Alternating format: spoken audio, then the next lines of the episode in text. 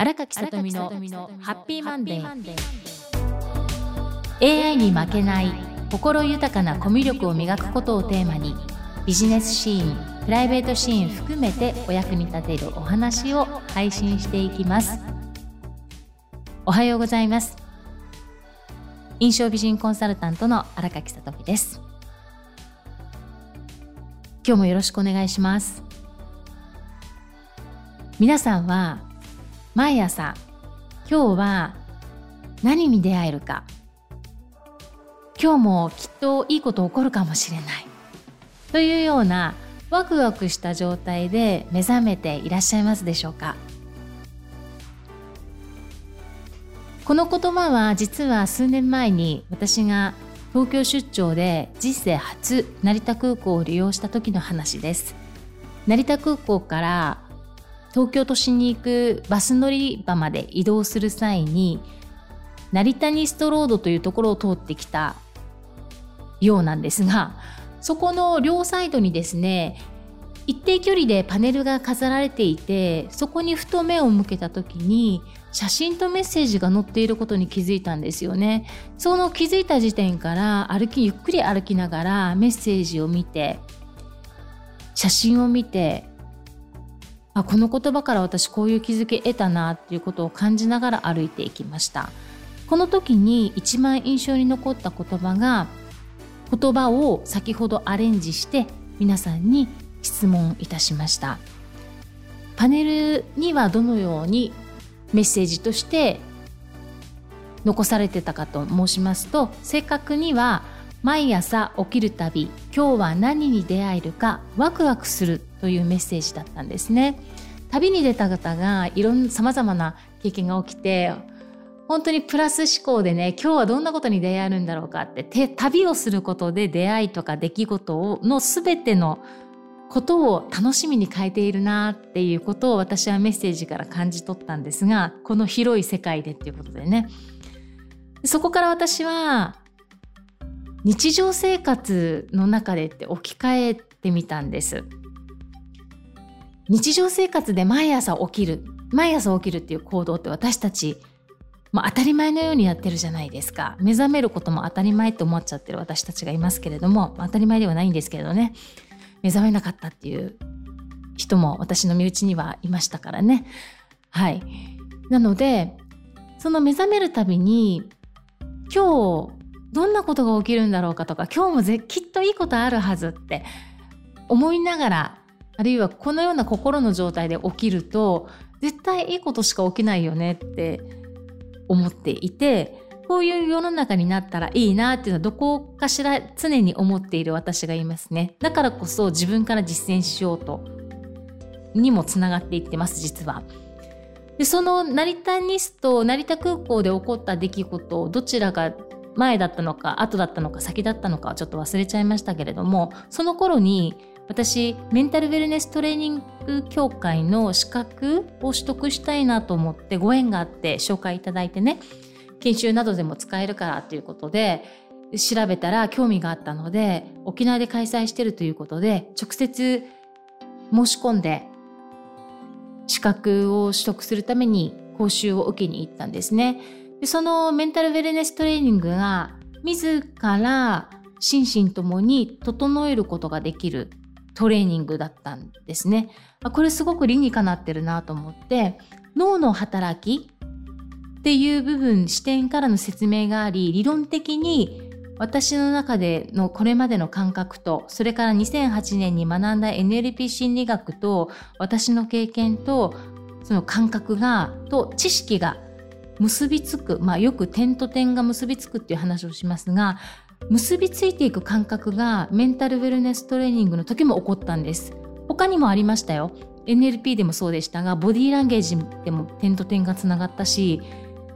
それからイメージコンサルでも点と点がつながったっていうことに全てつながっていったのでね。このような話はまたゆっくりやっていきますけれども。その時そうなんです。言葉なんか脳と言葉よく使っている言葉があなたの思考そのものでそのものであるっていう表現をしたり言葉を変えることで行動が変わるっていう表現をよく聞くじゃないですか。そこともリンクしていってね。だったら言葉変えた方がいいよねって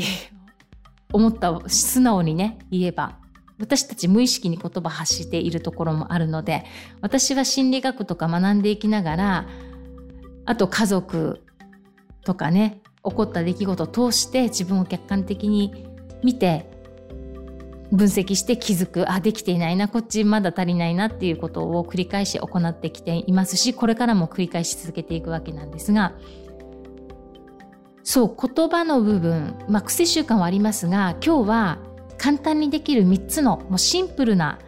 意識の継続をしていただきたいシンプルに続けられますからぜひ続けていきたいいただきたいと思って紹介します。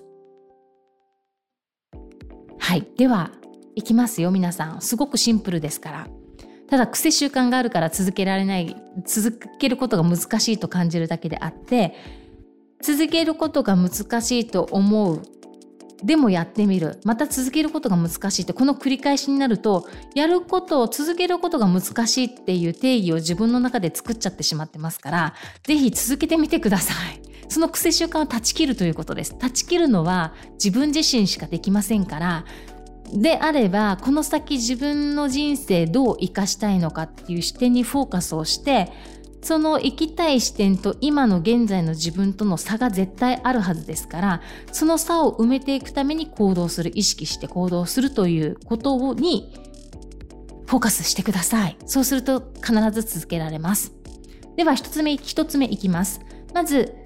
眠る前です。今夜からできますよ。今夜からできます。眠る前にこの言葉を言ってください。今日もよかった。ありがとう。この言葉を4回ですね。必ず4回5回言ったらダメとかではないですよ。10回とか20回言い過ぎちゃったら今度目が覚めちゃいますから。4回45回ぐらいね今日もよかったありがとうっていう言葉を言って寝てください。たとえいや何も良かったことないかも不可もなくと思ったとしても命あってご飯食べることができて命あって事故も何もなく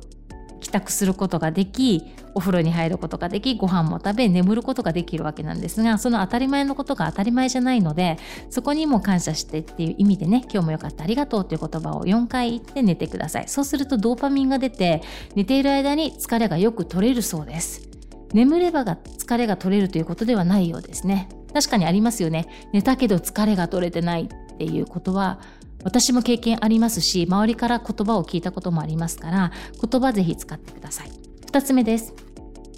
朝起きた時仰向けの状態で両手と両足を上下に引き伸ばします。背伸びをしてる感じですね。伸びをしてこの時に両手を握り拳使って体を一回緊張させます。息を吸いながら。で吐いたと同時に一気にリラックスして力を抜いてください。この時によく寝た今日もいいことあるっていう言葉を発する。あるいは思うっていうことでスタートしてください。そうすると気づきの神経回路が働いていきます。3つ目です。食事の時の意識食べる前に美味しそうと思ってから食べる。食べている時に美味しいと思う。食べ終えたら美味しかったって思う。っていうことも続けてみてください。目の輝きが増して肌ツヤが良くなって集中力判断力が高まって意欲が湧いてくるということにつながっていきます。この3つ寝る前朝起きて食事の時皆さん難しいですか？難しそう？できそうでしょ？簡単です。ただし意識が必要。意識して実践が必要ですから意識の意識するエネルギーはものすごく高いですから高いっていうのはいい意味でね高いですからぜひ意識し続けていただきたいと思いますそうすることで変化あったら教えてくださいその変化もご自身で意識して客観的に見ていかないと気づかないですよ。まあ、周りから言われることもあると思います。なんか表情変わったよねとか、柔らかくなってるとかっていうこともあると思います。この3つのことを繰り返していくことで、いい状態、メンタルがいい状態に保てるので心にゆとりが出ます心にゆとりが出るということは心にゆとりを持って人の話を聞く、うん、心で聞く。目で見て聞く。っていうことができるようになりますので聞く力コミュニケーションの質が上がっていくことにつながります。意識して集中して聞けるから。相手のことを受け入れることもできるし受け止めることもできますし。是非結果この3つのことをやり続けることで心にゆとりができてコミュニケーションにおいては聞くゆとりもできます。聞く心の人の話を聞く心のゆとりにもつながっていきますからそのことを繰り返していくことで質の高いコミュニケーション力も磨かれていくことにつながっていきます。よろしいですか？はい。ということで皆さん今日も一日笑顔で過ごすことで明日明後日につながっていきますから意識して笑顔で人と接するっていうことを行ってみてください。そして3つの習慣は続けてみてくださいね。リクエストリクエストではなくてどうだった？ああだったっていうことも LINE のメッセージとか Facebook のメッセージでご連絡ください。ぜひ紹介させていただけると嬉しいです。またビジネスマナーやコミュニケーション接遇マナーにおきましてあるいは人間関係の部分で何かご質問がございましたらそのご質問に対してもお答えいたしますので遠慮なくご質問メッセージください。質問でなくて私のことの質問でもいいです。何でもいいですのでぜひメッセージお待ちしております。それではこの1週間いい出来事がたくさん舞い込んできますように心から祈りましてラジオの配信を終了いたします。最後までお聴きいただきましてありがとうございました。ではいってらっしゃい。